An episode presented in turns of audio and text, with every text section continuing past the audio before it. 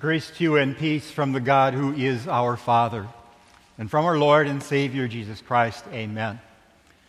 The text for our consideration this morning is the first two verses of our Old Testament lesson from Exodus chapter 20. And God spoke all these words I am the Lord your God, who brought you out of Egypt, out of the land of slavery. This is God's Word. For what it's worth, the Big Ten Conference and our scripture lesson with the Ten Commandments have something in common. For right now, currently, the Big Ten Conference has how many teams? 14. And the text of the Ten Commandments before us has 14 commands. Now, there are a couple of different ways in which we can deal with this, systems, if you will, for numbering the commandments, because the Bible itself doesn't anywhere number them. In a subtle way, the NIV text laid out in our service folder reflects the way the Reformed Church counts the Ten Commandments. Between verses 3 through 17, we've got 10 paragraphs. And that's how, how they divide them. Lutheran churches used a system where, whereby, well, we treat the commands not to covet as two separate commands, and the first commandment as one single command, whereas the Reformed do a separation there. But there's one other system that's worth considering, and, and that is the, the system followed by, by the rabbis. One of the things they recognized is where the Bible says 10 it doesn't say commands, it says 10 words. You might think of topics or concepts or ideas. And God spoke all these words. Well, that's, that's the, the word that's, that's at the heart of things. God spoke all these words. And what then is that first word? And God spoke all these words I am the Lord your God, who brought you out of Egypt, out of the land of slavery. That first word is important. This first word tells us that what God wants for us is good. And by extension, then we can also say that that God, that what he wants from us is good.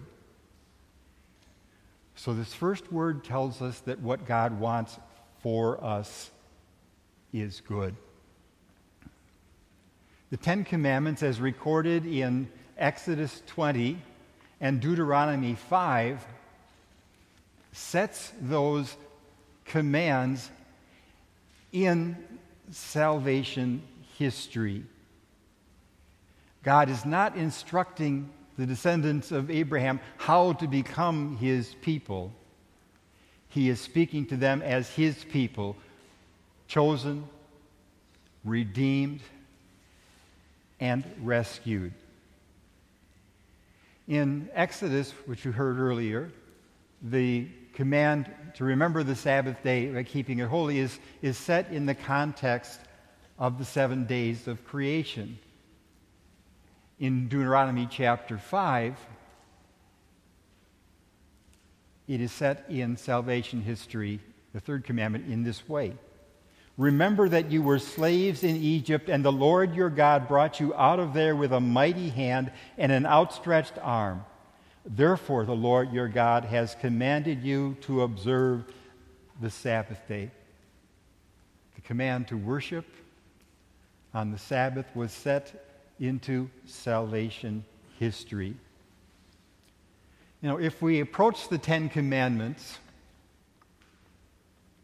without that first word, we might more easily fall into that idea that all too many people have that Christianity is all about rules, about regulation, regulations, about obedience and performance. That a Christian is somebody who's a rule keeper. But the foundation here is, is not obedience, but redemption. let's remember this decisive moment in Israel's rescue from slavery in Egypt. That is, the plague that fell upon the firstborn. The Israelites had lived through nine plagues.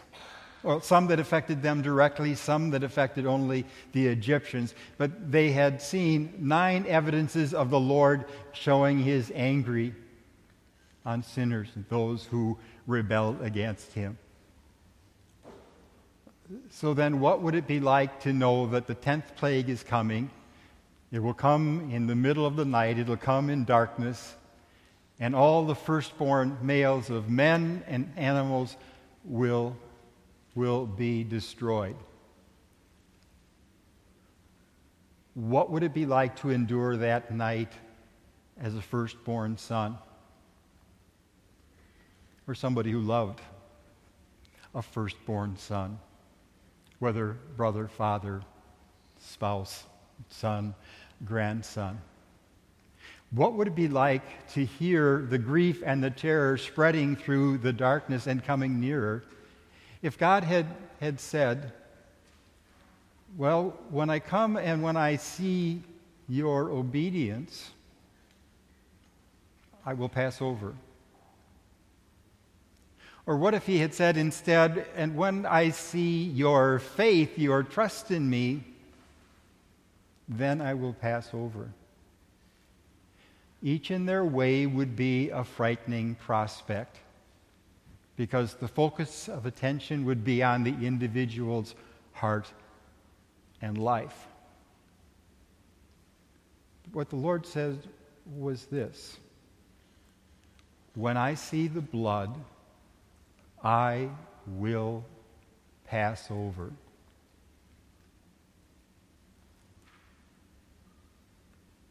The Israelites were instructed to gather in their homes, in in groups to, to eat roasted lamb.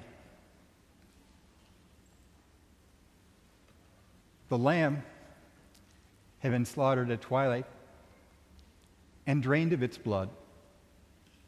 The blood was not in front of them, it wasn't on the table, it wasn't on the plates.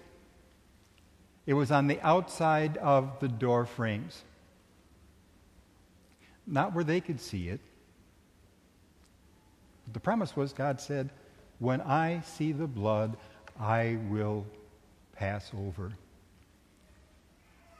Shouldn't this shatter any complacency we might have in approaching God's altar to receive the wine of the Lord's Supper?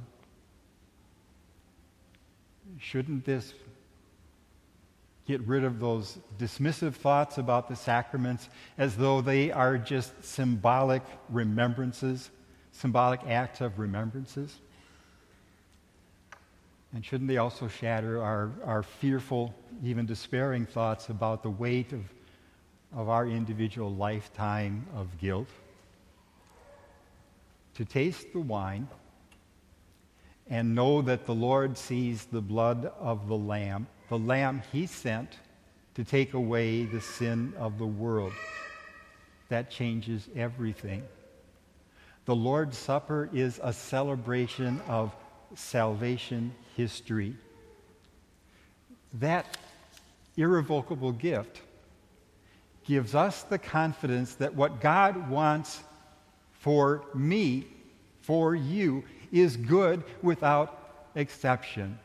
Take drink, Jesus says, This is my blood. And when my Father sees it, his judgment must pass over, and he most certainly does see it. That salvation history is the foundation for Paul's confidence and our confidence that everything must work for our good. He who did not spare his own son, but gave him up for us all, how will he not also, along with him, graciously give us all things? We cannot rightly understand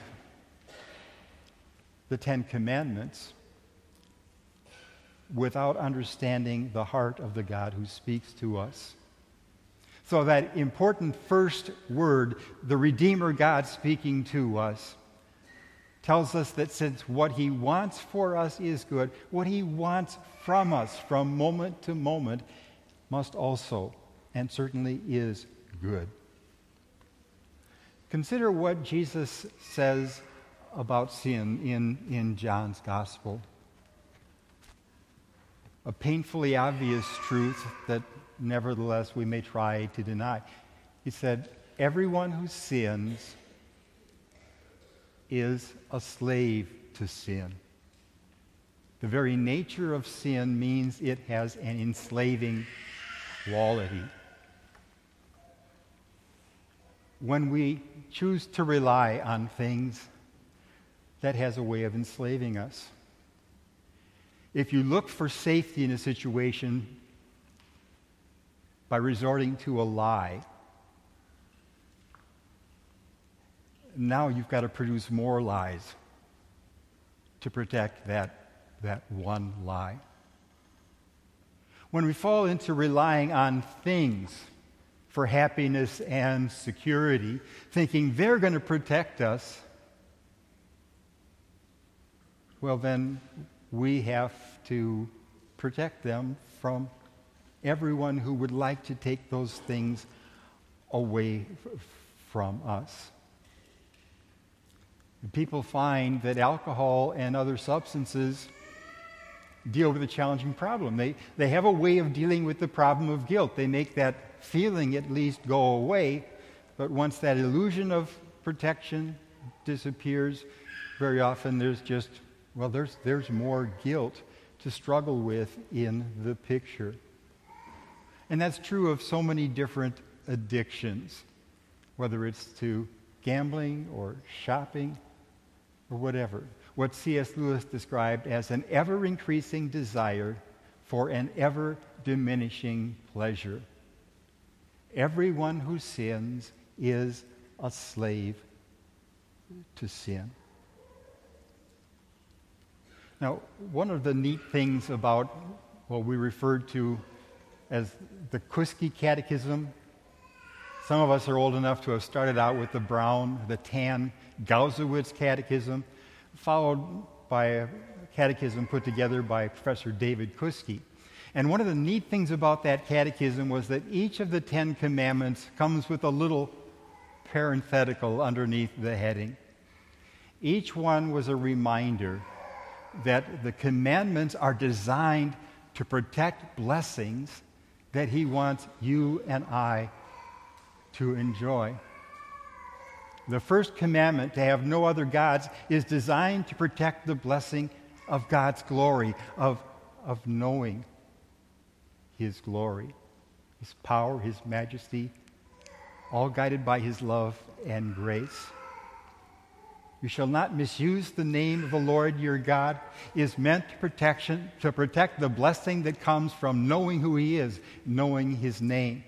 And that includes not just his meaningful names, which are certainly valuable. It includes also a long list of characteristics that he is patient, he is compassionate, he is gracious, he is wise, he is loving, he is forgiving.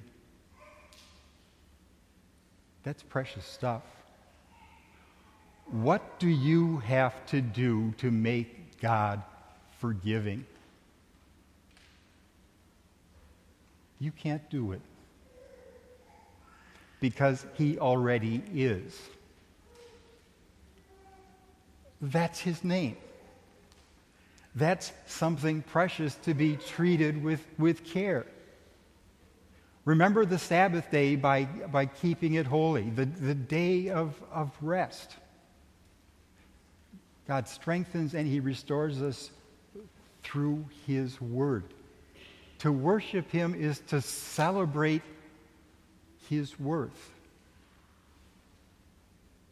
And from that comes confidence and joy and strength.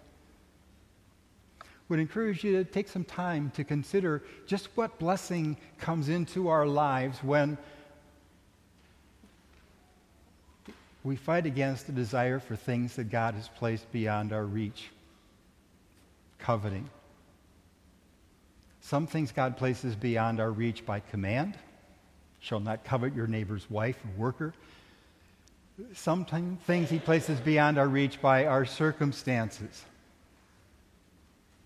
What happens in a home at Christmas time when the child gets Dudley Dursley's, what, 27 gifts for this year and not the 28 last year? Coveting robs us of joy. God wants to protect us from that with his command. God's commands are for our good.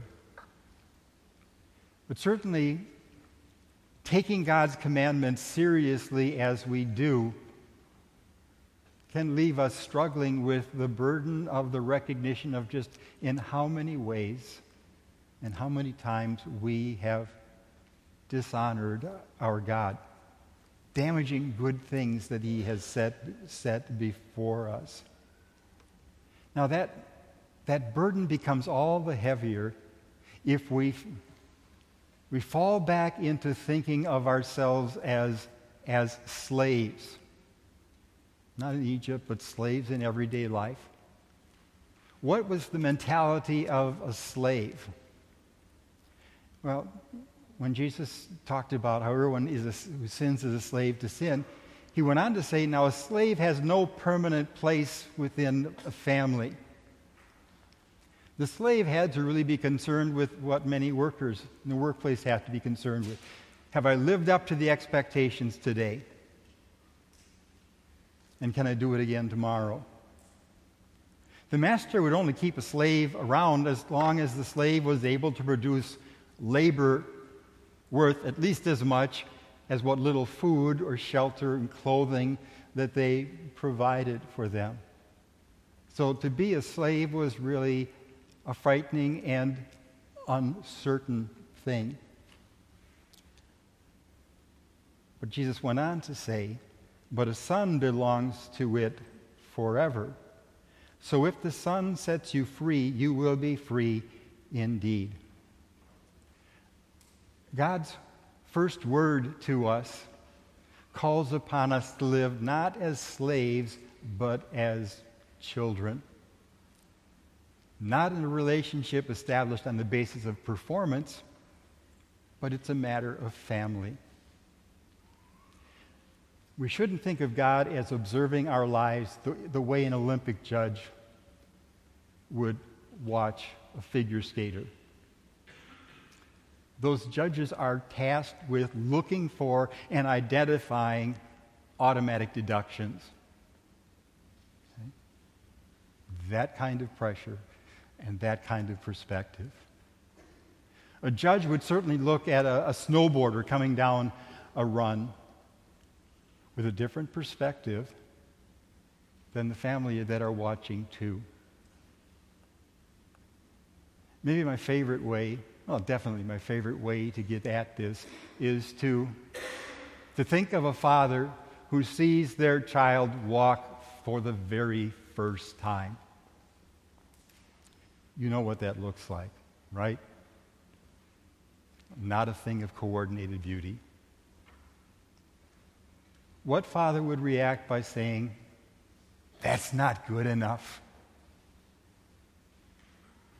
Come back when you can do it right. Impossible, right? Father would react with, with joy. The stumbles of your day to day life as, as a Christian your Heavenly Father looks upon them with joy. We can say that honestly and accurately and recognize there's something else that goes along with that lovely foundation. And that is the father who sees that child bobbing and weaving, weaving and landing on their bottom and so on, doesn't want their child to walk that way their whole life. So our Heavenly Father. He finds joy in our stumbling efforts to walk with Him. But His goal is that we walk every day more and more like Christ. That's the point of his first word to us. To let us know that what he wants for us is good and beautiful, to be like Christ. And so then also what he wants from us is good. Amen.